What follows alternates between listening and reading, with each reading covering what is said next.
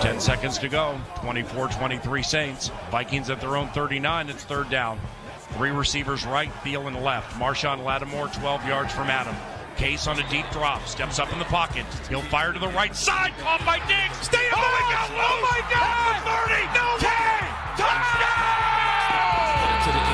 End zone, no false stars. And it's always ten toes, no half hard. I'ma hit you with a move that you can't guard. Tick Who's tock, that? Who's that? let's go. This is where your Climbing the Pocket Networks personalities and guests get together to talk about your Minnesota Vikings. So it's time to let's go. Tick tock, let's go. Hey everybody, tick tock, let's go. Time for another Climbing the Pocket Network roundtable. And we have representatives from all our shows gathered here tonight to talk your Minnesota Vikings. Right now, I'm going to turn it off to our leader over here, Mr. Jason Brown. All right. Well, uh, well, thank you for that, David. Not sure I can match the intensity this evening, but I'll do my best. I'll do my best. And we are here, and we'll go around the table for some quick introductions, real quick. I will be hosting this evening. My name is Jason Brown. You can find me on Twitter at Brown Jason, and I will head over to my man, Nick Olson. How you doing, my man? How you doing? How are things? How's the wholesome life going over there in uh, in, in, in New Jersey?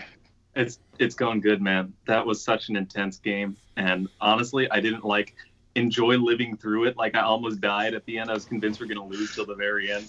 Um, but the the post game glow is still is still rolling, so I'm feeling really good. That was that was an awesome win. Good stuff, good stuff. And uh, we have a new member joining us today. You've probably read his work. He does amazing analysis. Matt, my man, welcome. Hi, Jason. How's it going? Thank you very much. Glad to be on the show. It was an exhilarating win. Uh, honestly, um, the last time the Saints beat the Vikings in the playoffs, I was in an apartment and it was 2 a.m. Uh, because I was in Switzerland. And there were two other people in the apartment who had to go to work the next day. So I could not make any noise at all. so yesterday was a bit cathartic for me. That's that's a beautiful thing right there. Beautiful thing. And uh, we're gonna roll on over here to the most positive man on all of Vikings Twitter, my man Flip Mozzie. How you doing? I'm doing great. A W, just like we all thought would happen. I'm not gonna lie though. I'm not gonna lie. I uh, I tried to grow out a beard over the holiday season, which is hilarious because I'm African and I don't I don't do facial hair. But I had the beard, then I shaved that into a mustache for New Year's, and then r- Sunday morning, or yeah, Sunday morning before the game, I just shaved that thing off. I was like, "You look terrible, Flip. Get your act together. We got a game." And so I'm proud to report that the Vikings did not win a game while I had facial hair. And you know, all of that, while sounding very positive, could also be taken as a veiled set of subtweets at the next people that I'm going to hear. You know, since we all thought we were going to win, Flip getting rid of the mustache. I mean, Mike. Sounds like he might be talking about you a little bit. How you doing, my man? I'm doing well, and th- that's fair. Uh, it's a fair criticism because, as all of you in this group know, I did ride the wave of emotion yesterday. Uh, Well, you weren't really on the wave. yeah, you it were was more basically at the the bottom of the damn downward spiral of All right. yeah negativity, but uh, enjoying today immensely. It is always great to uh, you know drink in a playoff win. The very few times we've been able to do so. Um, Yeah. Yeah. All right, and last but certainly not least, Ed. How you doing, sir? Oh man, I tell you, you know, I'm a big guy, but who the hell needs to go to the gym when you got the Vikings match every Sunday? Jesus, man. I swear the heart rate must have been at a buck fifty for that entire whole last quarter and overtime. Jeez. I mean, You know, this it's- is it's what never we a dull like to moment with see. I mean, team. l- look at Mike right now. He's beaming. He looks good with that stash, man. I can never hope to replicate that look. Playoff stash. He was gonna shave it. I said That's no. a playoff. playoff stash. That's a playoff victory stash. He, he won't let me shave it now Nope. until we you know Nope. win the Super Bowl. So. Boy, Yeah. boy. Until we win a Super Bowl, you can't shave it.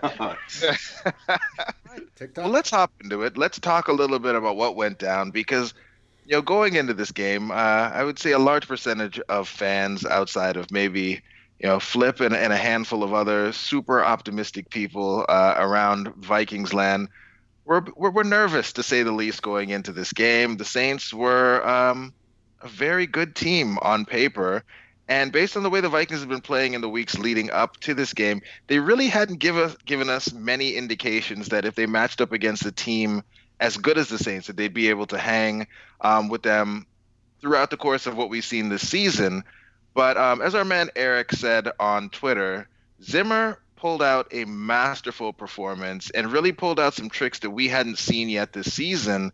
And the Saints did not seem prepared for them. Um, and so, you know, Matt, we got you on here. It's the first time on. We're going to let you lead us off, kick us off, help us understand what was it that went down in this game, and how did Zimmer switch things up to really, you know, get a lot of pressure on a quarterback whose season to date had not really been touched very much all, all year long. Sure. So I think there's a couple things, and I mean, you look at the obviously the front seven, uh, the defensive line. Broadcast was pointing it out pretty consistently. Uh, in third down and long packages, so so rush packages, right? We're we're blitzing Brees. Uh, we actually put all four of our defensive ends in the game. So we had you know uh, front four of Weatherly, Odenigbo, uh, Griffin, and Hunter.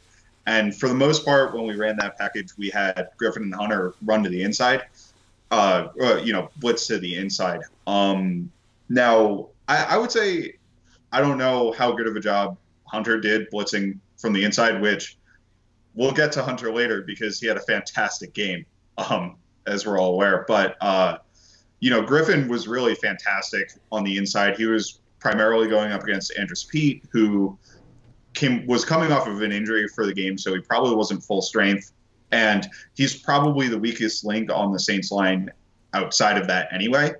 Um, because they, they really have a fantastic offensive line when you look at it. But that wrinkle on third down really added some juice to the Vikings pass rush because, as we've seen all season, our interior rush has not been good unless it's coming from a guy who typically plays edge. Uh, you know, Shamar Stephen doesn't really have anything in pass rush at all. He probably doesn't have a whole lot in run defense either. Uh, Linval, you know, is a run stuffer. And really, Jalen Holmes and Hercules Mata'afa, who were impressive in the preseason, A, didn't play a whole lot during the regular season, and B, weren't super impressive when they did. But then I think on the back end, you know, the big thing to note is how they used Andrew Sendejo, who played a ton of snaps in the slot. Um, I think the Vikings did a really good job with their coverages, honestly, in terms of sticking with the Saints defenders and also sticking with underneath coverage. Because if you look at a lot of the plays, you know, any anything short, like if the Saints had Michael Thomas matched up in the slot, they got him on Barr a couple times. They got him on Sendejo a couple times, you know, and they'd go to him, but he really wouldn't be getting anything after the catch. So they kind of needed to shift him around a little bit. And they, he did get a couple of deeper outs later in the game, and you're not going to shut him down entirely. But I think the Vikings did a really good job in terms of forcing the Saints to run longer routes because they were doing a really good job rallying and tackling to the ball, um, with the exception of any time Taysom Hill was in the game. But uh, that's kind of a separate discussion, I suppose. And then, you know, they did a lot of interesting things up front. Uh, so Griffin really had a great game from the interior. Uh, and then if you look at Hunter, I mean, he destroyed Ryan Ramczyk on multiple plays. And Ryan Ramczyk is a second team, a well deserved second team All Pro tackle. Like, it's not like he was uh, Jack Conklin a couple years ago. Who kind of got shoved in there for who was getting chip help all the time? Like uh, Ramczyk did great this year, but Hunter beat him, and I don't know why he wasn't an All Pro. Yeah, Ramczyk didn't give up the sack all year, and he gave up two to Hunter, including that strip sack on Brees, that really crucial one. So just a phenomenal. When you, when you take into account the the strength of competition Hunter and Griffin were going up against, it was insane. Um, the other guy, Armstead, is also a, a, top tier left tackle. He hadn't given up a sack either all year, so it was insane. They both got beat twice for a sack.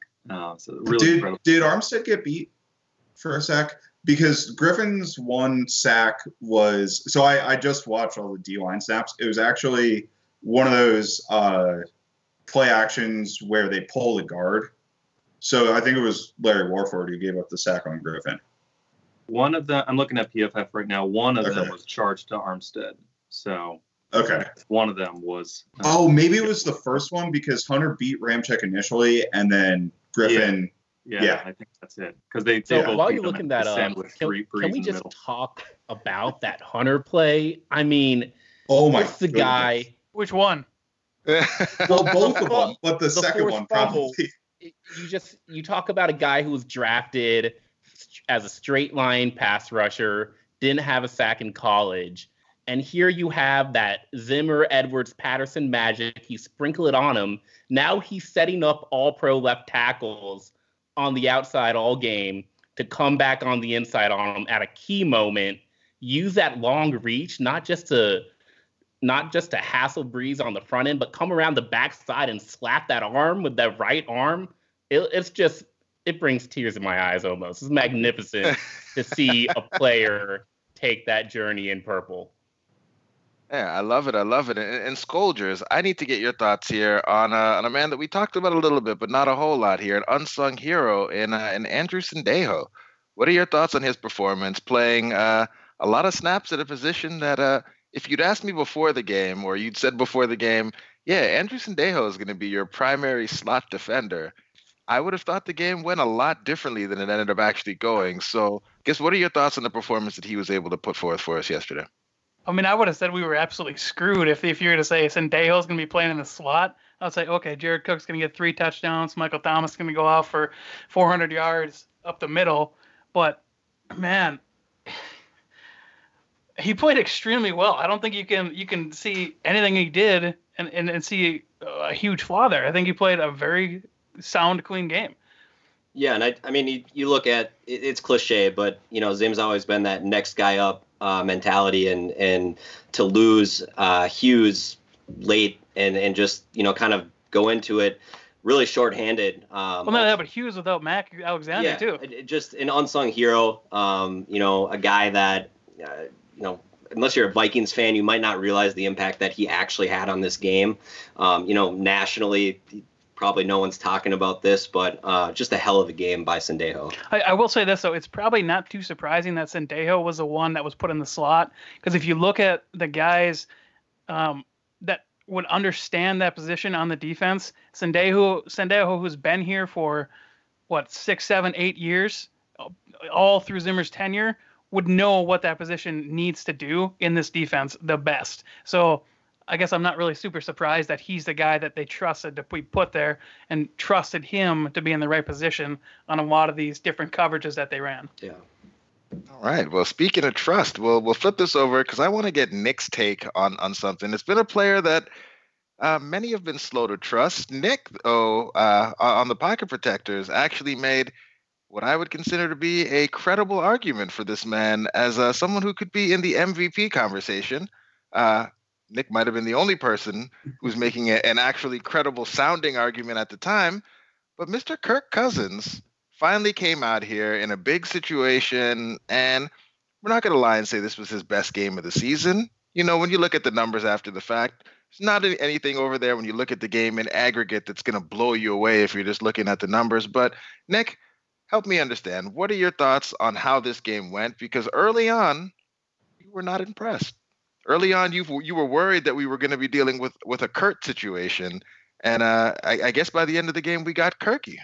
Yeah, he was pretty shaky this game, uh, at least to start out. And I was pretty concerned because he's Kirk Cousins, as we all know, is really hot and cold. And games where he's bad, he tends to stay bad. And games where he's good, he tends to light it up the whole four quarters.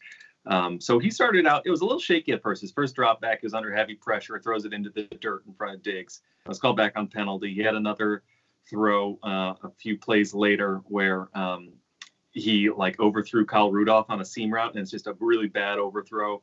Uh, if the safety had been there, it would have been interceptable. Um, just sort of completely missed it. But they got him going with some timing-based, you know, three-five step, you know, West Coast dropbacks where he just sort of um, gets into a rhythm, and that was good. And he started to get going. And I think by the second quarter, we started to see uh, what really made the difference. I think in this game was Kirk Cousins was lights out on third down, just like unbelievable like every third down, it was like, oh man, I think this drive is over, and then he'd hit Thielen on like a on a like a deep comeback or out or something. Um, so really phenomenal stuff. I think the reason the the nadir of my hope came, I think um, he had this coverage sack where it was like he, he must have had like three or four seconds to get rid of the ball, and he just sort of waited and stood in the pocket as like the the, the pocket collapsed in on him, and he just sort of like fell down, and I was like, oh no, oh no, this is the playoff, this is the playoff Kirk Cousins we're stuck with, and then like I gotta follow the next, the very next drive, he like throws uh, a pass to Kyle Rudolph, and he like throws it behind him, so it's like basically right at the defender, and it gets dropped. And I was like, this is this is not looking good. But he totally redeemed himself. Um, had a couple overthrows in the second quarter, but um, that's like all the negatives, and the positives were a lot. I don't want to rag on them too much. I'm just saying he did start out shaky, but he wound up as the highest graded quarterback of the entire wild card games. So. Um, a really good performance, all things considered. Um, and he was kind of snake bitten by bad luck.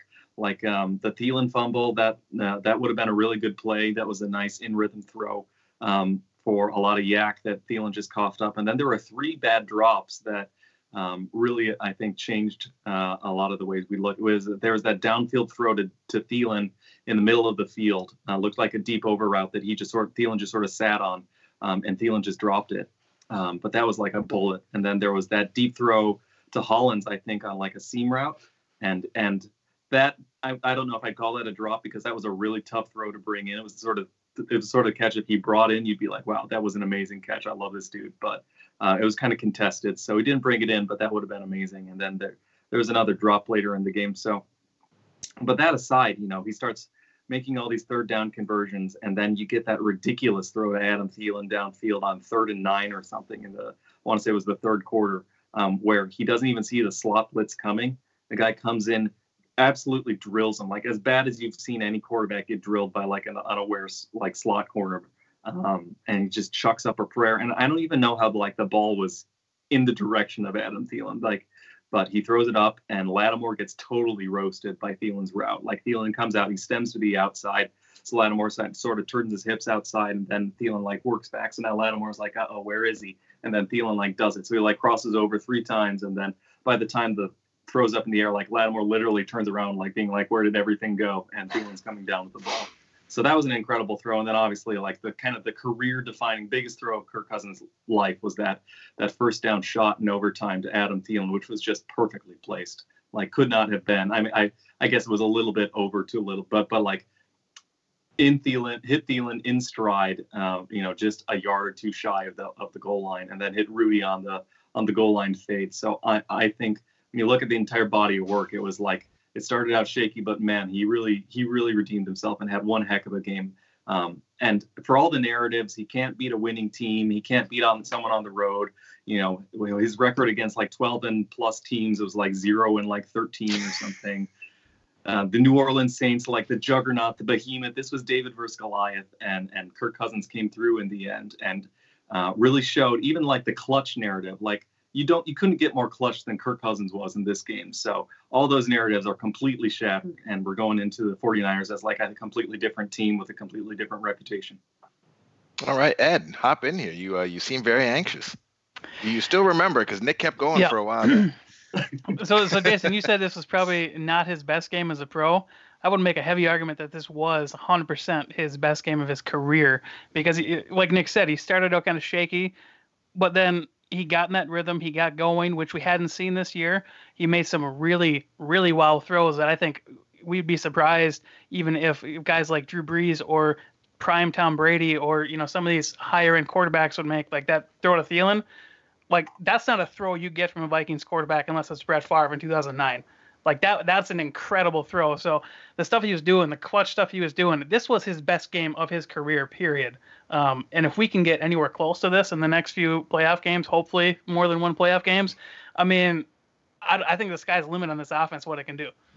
To be clear on the point I was making is that if somebody came that wasn't as invested in this team as us and didn't watch the game and just Yeah. went and looked at the box score, they wouldn't think that this game was something that was anything particularly impressive. However, 100%. as captured by PFF and those of us who watched the game, it was a great performance by Yeah. Kirk Cousins, which, you know, by most measures, things that I've been looking at, cap, not cap, continue what has been a great season to date from Kirk Cousins. So it was it was nice to have him have that moment on this stage because he's been playing very well all season, and unfortunately, just there's been some some highly publicized games in which Yeah. you know the variance went the other way for him. So it was awesome to see things really you know work out in the end for Kirk Cousins on the stage in this game, and also getting to knock out the Saints uh, to boot just made it all the sweeter from my perspective. So uh, Just- you, you just what you got to do is you just got to start the backup onto the Monday games, and we'll be fine. All right. Uh, so one more thing on Kirk Cousins. I th- I feel like uh, something you brought up, Nick, is is really important. Kind of when you talk about him, in that you know on that first, I think it was a third and eight where he took that bad sack, right? And I don't, I didn't see the all twenty two, so I don't know if there was anything open downfield or whatever. But I feel like Kirk under pressure, you know, he's he's typically not great. And I think where he gets himself into trouble is when he holds on to the ball for too long. I think, you know, if you see him in games like against the Packers in week two or something like that, you know, he's trying to hold on to the ball for too long or he's completely abandoning any hope of going deep, right? In this, and I think uh, previously we've kind of seen him get stuck in that mindset for entire games where he's not able to dig himself out of it. And, you know, I feel like that was Kirk early in this football game, right? Where he was kind of in that get things out quickly mindset, kind of don't make the mistake to lose the football game, right? And then he was able to turn it around. I think maybe we kind of had this in the Broncos game earlier this year, right? Because that was the first game where I felt honestly good about this Vikings team, you know, and it kind of flagged off at the end there. But that game made you feel good because I can't think of a time, uh, yeah, honestly, since the Brett Favre year where I felt like this team could come back from a large deficit. Like, you know, if this team gets down early, they're going to have an opportunity to come back. And that Denver game really made a made a huge difference, right? Um, I think in the mentality of this football team, I and I think for Kirk to see him kind of rise from struggling early on, that's huge, right? And, and flip that that actually that builds on something that you actually said you know earlier in the season um, and it's a theme that seems to have continued where um, and it's something Eric even pointed out when we talked about Kirk's performance last year in terms of his turnover worthy plays and how much negative EPA would come from the mistakes that Kirk made versus this season where Kirk isn't just making those really big horrible mistakes that cost you a game uh, as, as we move forward uh, so, Flip, can you can you can you give us a little bit on, on your take in terms of what you've seen from Kirk Cousins in terms of him raising his floor um, from what we've seen from past years of Kirk Cousins? Yeah, uh, it's undoubtedly a higher floor, and you know you can go all the way back to week two against the Packers where he threw that terrible interception, and after the game, talking to Mike Zimmer, Zimmer's main takeaway from that mistake was this is about coaching. This is about coaching up a player to do what's asked of him. And we can gripe about how Kirk played in the earlier parts of the game. He definitely was tight, but by not taking those shots, it's almost a, a Zimmer Stefanski directive to take care of the football. For better or for worse, he's doing what's asked for him. That that ties into his box score if you look at just his regulation before overtime, I think he's something like 15 for 26 and 190 yards. And that's not great. Again, it's what's asked of him. So, what was beautiful about this game is he's putting all that together. He's raising his floor, he's keeping his team in the game. And then at the end of the day, you're not looking at a great stat line. He wasn't necessarily good, but he did what we, was asked of him, and he was clutch. So, Flip, I know it's something that we've talked about and we've gone kind of back and forth on. Um, when it was time to win the game, they put the ball in Kirk's hand. They trusted him to go out and do that. Um, and like you said, from a coaching perspective, we very often will start the game, or it seems anyway, um, as maybe Kirk has been coached to be a bit more conservative early on in the game. I guess what are your thoughts, especially as we continue to go in these games where we're going to be underdogs, about trusting Kirk earlier on and maybe trying to be the team that's playing from the front versus you're playing in these games where it is uh, because I mean this Vikings team has scored. They can they can score points on good defenses because we are just a very talented you know, offensive team. We have Stefon Diggs, we have Adam Thielen, we have Kyle Rudolph, we have Irv Smith, we have Dalvin Cook. You can get out in space. What are your thoughts about you know what many will say about try to get Kirk in a rhythm earlier? Let's start you know getting this thing going, putting the ball in Kirk's hand a little bit earlier, get him in a rhythm, take some of those shots, and really start to put the pressure on the other team earlier on in the game so that um, maybe it doesn't come down to Kirk Cousins picking up, you know, almost, you know, 30% of his yardage on a, on a, on a play in overtime to hopefully win the game. Yeah, in general, I agree. You know, I'm always a fan of leaning on Dalvin Cook just because of the playmaker that he is. Uh, in this specific game, I think that's what they tried to do. You look at an er- first down, first play of the game, it's a pass play. They're going for it. You look at how that drive's going, and it was only the Thielen fumble that really stopped that early momentum trying to get Kirk involved. In the fourth quarter, that's definitely, even for me, way too conservative of an approach, trying to sit on the lead and, and run the ball like they did. Uh, and, and, especially when you're doing it over four drives like that, it's not ideal. You want Kirk to throw the ball there. So it, it's it's not so much the the run versus pass play calling. I completely agree that the Vikings should be passing more in that situation. It is it's about when they do drop back to pass. It maybe it's okay to have Kirk go short to long in his progression sometimes instead of going long to short. Start a rhythm. And then another thing I've noticed about these Vikings, these 2019 offense is we love the deep shots, but they're very specific about when they take them.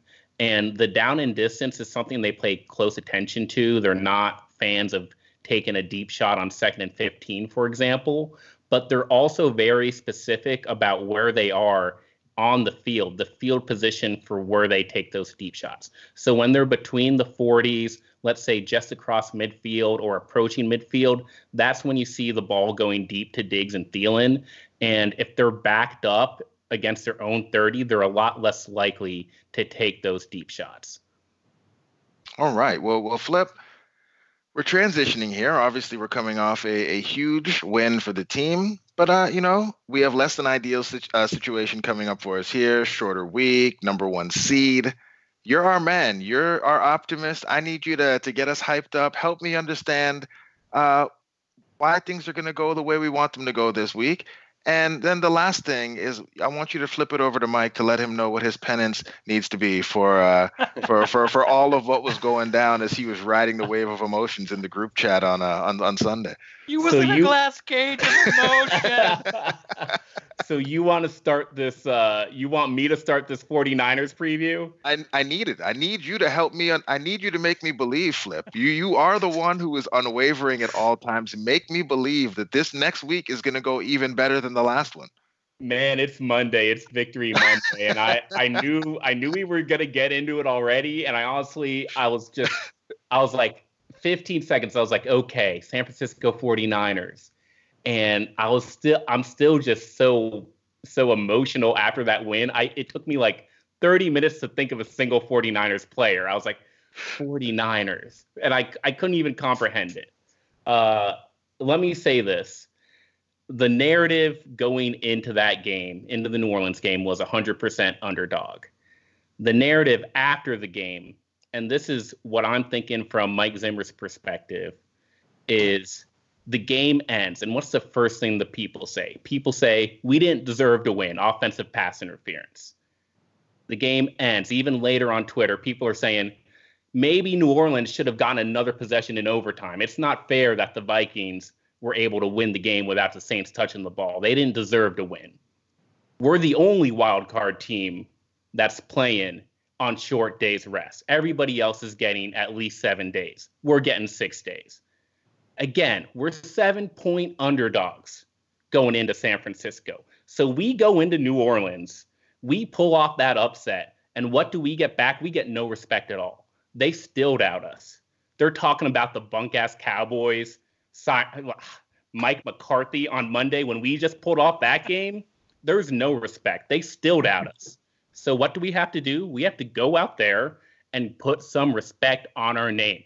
The only way to do that is by winning. And we hit them over the heads with wins until they remember your name. They remember the 2019 Minnesota Vikings. There we go. I am ready, Flip. I am ready. Where's the I wall I gotta run through? and, and you can't forget the second part now, Flip. I mean, we got to figure out what, what what's penance for Mike for for for doubting. I guess it was the first quarter. I feel like it was the first quarter. Mike was like, "I'm going grocery shopping." The first half.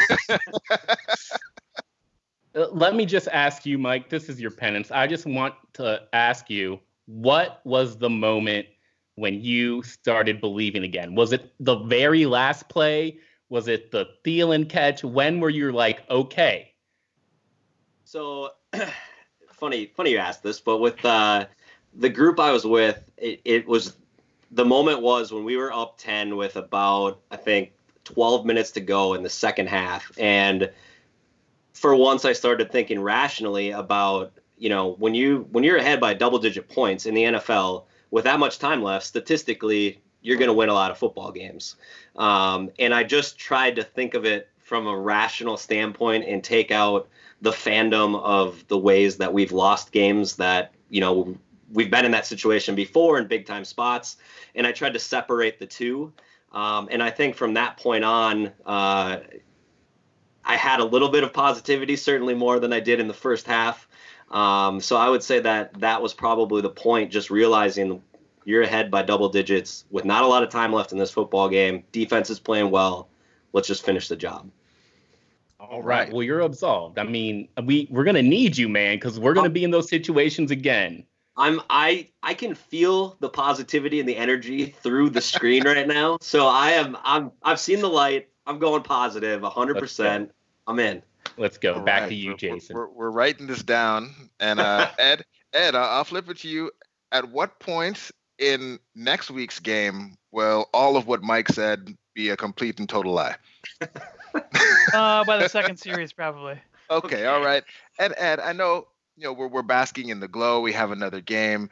You know, people are building Kirk Cousins statues after that throw. Uh, just you know, you're our resident cap expert. If you had to right now, how much money are you paying Kirk Cousins after what he did there? And is that game even something that's swaying your opinion? That's 100% sway in my opinion. I think right now he's earned the contract. You look at some of the games this year, um, what he's done. Uh, certainly, a lot of the losses this year, you really couldn't put all on him. Um, some of those belong to the defense. Some of those playmakers didn't really uh, show up. So uh, I think he's played very consistently. You look at last year, he also played fairly consistently. Um, didn't have the great circumstances, didn't have the great play calling um, in 2018, but still a very consistent quarterback. It seems like he's turned that corner on some of these big games, and he's able to calm down the way we need him to in some of these big games. Um, so he, I think, he's earned every bit of an extension. Right now, I'd be looking at, based on the contracts, if you're going to extend him this offseason, I'm adding on three years, hundred million. Um, I try to really get away from that fully guaranteed. I try to make it um, 70, 75 million guaranteed on that. Uh, I just I I would hate to do that if I'm a cap guy, give him the the fully guaranteed again. But you already opened that Pandora's box. You're probably gonna have to give it to him. But three years, hundred million, that puts him in like top four range or so, which is about right for what uh, what Spielman does on in-house contracts. So uh, I think you got three more years to it. You spread the cap out a little bit, try to get some relief in 2020, try to rebuild this thing and, and hit it again next year as well. Okay, so we're gonna do we're gonna wrap this up with some rapid fire. Nick, I'm gonna need you to get in here. You gave us a bit of a quick breakdown of what we should expect from uh, this 49ers defense in the matchup. But what I need, and uh, so Nick will go first and give all the rest of you a chance here to come up with your answers. Who is going to be the unsung hero of this game? When you kind of look at the matchups, you're looking around the board there. Who's the player that maybe we're not thinking about right now? Who's uh, gonna come out and, and have a big game based on how you see these teams matching up? Oof, that's a good question. Um, it's funny. Shanahan's offense is so similar to Stefanski's. They're both very unique offenses, but like side by side, you know, they both love the fullback. They both love the 21 personnel. They both love to use the tight ends. They both love to look multiple and make it look like they're gonna run, uh, run, run the ball, and then they pass it over you. And a lot of play action.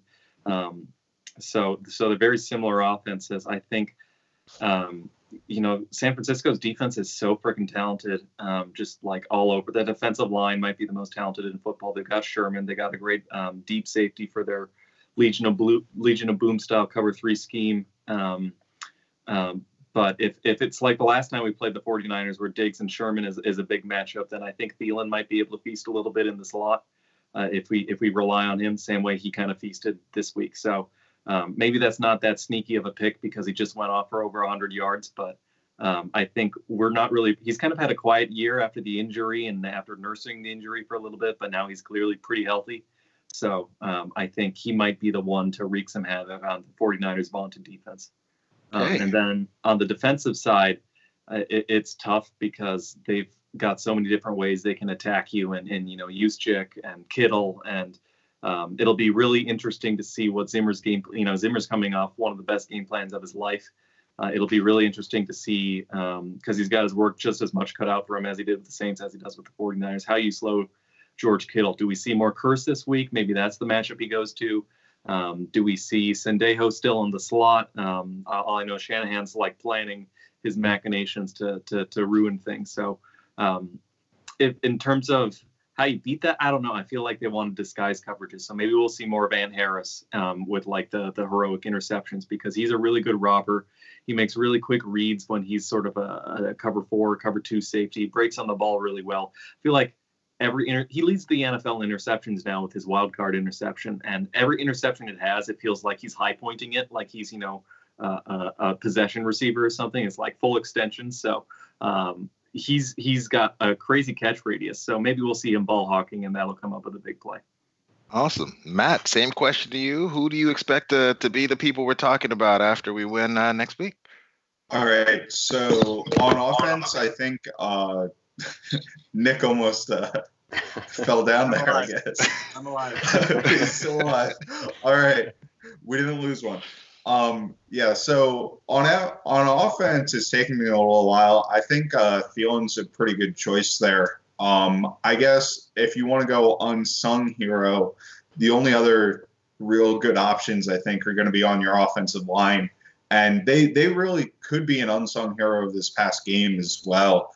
Um, I think they only the Vikings only allowed eight pressures, and four of them were on non were on skill position players. So uh, Vikings really allowed a very limited number of pressures. So maybe the offensive line as a whole on the offense, because uh, particularly the 49ers defensive line is uh, pretty fierce. Um, on defense, I think I have to go with Anthony Barr. Um, I think you look back to what happened in the Rams game last year, and you see how a an offensive mind at the top of his game was kind of able to exploit matchups against the Vikings defense. And obviously we changed the defense up significantly after that. We changed the checks and that sort of thing. But Kyle Shanahan is so good at getting mismatches for guys like George Kittle. He's so good at using Kyle Juszczyk. He's so good at creating the run game. Somebody like Anthony Barr, who has had a very good year. He hasn't had the year Eric Kendricks has had, which Eric has been elite, obviously, first team All Pro. But he's a guy who you could see targeted just because Kendricks is so lights out, and he might need to step up. I also think, um, you know, Jimmy Garoppolo is kind of mistake prone. He's not the perfect quarterback, right? Like he's when when the 49ers have lost games this year, it's because he's made mistakes. And even in games they've won, he's made some costly mistakes that their defense has bailed him out. Um, so I think if you get on the defensive line, you know, obviously we have Griffen and Hunter, but you know, somebody like a Fadi Odenigbo who's really played extremely well in the limited snaps he's seen could come up with a big sack on a third and long or something like that. He almost got one on Brees last week, you know, and, and Hunter and Griffen were kind of feasting. But if Hunter and Griffen push a guy into him or something like that, he could come up with a big play. Awesome. Okay, Ed, give me someone on offense. Mike, give me someone on defense. I mean, you, you just had to go and, and take my O line picks, man. What the heck? I just Well, I can't you, believe you it. can choose a specific one. I was too cowardly to choose I love one them all. guy. I, I love them all. I, I can't choose just one. It's like trying to choose a favorite child. I mean, it's just I can't do it. Um, but we but I do have a least favorite child. I, I think we all know who that is. Elflein, obviously. But um, no, I think I think Irv Smith. I think I think that's the guy I'd be watching out for in this game.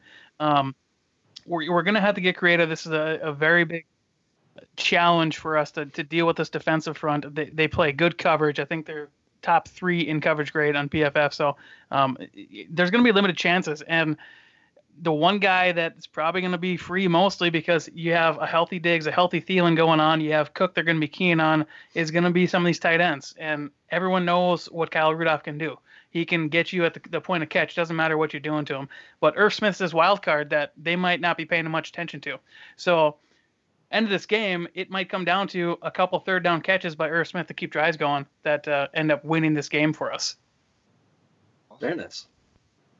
Uh, you know, I was going to go Irv Smith on the offensive side anyway. So, But do you- we- but you gotta go I'm going defense, defense. yeah. Um, I, I I think Nick's right with the Anthony Harris. Um, but if, if if I'm going to go a little bit different there, let's talk a little about Everson Griffen. Um, coming off uh, a hell of a game, um, and I think he's playing for you know a, a lot more than just this game. It's a guy Right. that they're already talking about restructuring, where he's going to end up next year, and um, just the motor and what we've seen from him at times this year. I think he's really going to bring it. Um, this is the kind of game he can get up for and and really make an impact. We saw it last week, so um, maybe we're talking about him with another few sacks next week. Uh, forced fumble. Um, watching out for Ev. I, I mean, hell, our, our entire playoff slogan is from one of his clips. You know, if you want it, go get it. Go get it. Um, I will do one honorable mention. Xavier Rhodes, Okay. phenomenal game. So just watch out for him too. He could he could continue this with a little bit of confidence behind him. I think he could could make some waves. All right, Flip, bring us home. Bring us home. Uh, you know, it's been a pleasure, y'all. Not just tonight, but watching that game, knowing that all y'all we're all cheering for the same result. And we got another one on Saturday. That's the best part. The football continues. We don't have to talk about bullshit, Mike Zimmer, hire, you know, status or what they're going to do in the offseason. There's no mock drafts going on right now. I So, know, I mean, I mean, Jr. just dropped one, I think, today, but you know. of course he did. But you yeah, know. but, but but they don't know what know. we're picking yet. Is what he's saying. no, there's no Tyler Johnson hype just yet, just yet. But we got another game, and so got to get up for it. Like I said, they still doubt us. The only way to do it is the hard way, so we'll do it the hard way. I think one thing that's working in our favor is San Francisco, an amazing team built by Mike Shanahan and, and John Lynch. But this is really the first playoff game. They have some veterans. You know, you've got a you got a Richard Sherman in their backfield. This is their first playoff game, and 2015 was tough. 2017 was tough. But those games under Mike Zimmer have created a team that has some playoff experience now. So that's another thing. Maybe all the matchups don't work in our favor, but we've got a strong chance to to with the underdog role show our experience in the playoffs, show that we're continue to be prepared for these big games and execute in these big games where San Francisco they may not be ready for the moment. I hope we are. Awesome. And and that is it. And uh gentlemen, as always, thank you for coming on. Thank you for making time. Listeners, viewers, thanks for sticking with us here and then checking this thing out. And uh I'm gonna turn it over to our director. Any last words, David? Absolutely. Hey, and you want to talk about keys to the game? I do believe, like Ed said, it's going to be the veterans that make the difference. They have the experience. And as uh, Whitehorse, I'd pull out Anthony Barr. He had he got a little hurt last year, and this year he'll make up the difference. All right. Can I- and I Dave, just- can David, just- actually, last question. Uh, what what were you what, what are you sipping on this evening? I mean, that's really the most important question of the entire show. And I can't believe I, I, I waited to this long. But what what are you sipping on this evening? This is a Fuller ESB. It is imported from England. It is a bitter ale. It's an acquired taste. I grew up when I was stationed over there. Absolutely fell in love with it. So it's it's just one of those things of life that is wonderful. Oh man, All I'm right, so get us get ourselves so a sponsorship deal. Oh, I I'm doing wish. sober January. I watched that game yesterday, dead sober. Killing boy. me. Oh, Killing me. not me. Well, all right, there it is, ladies and gentlemen. That is a wrap.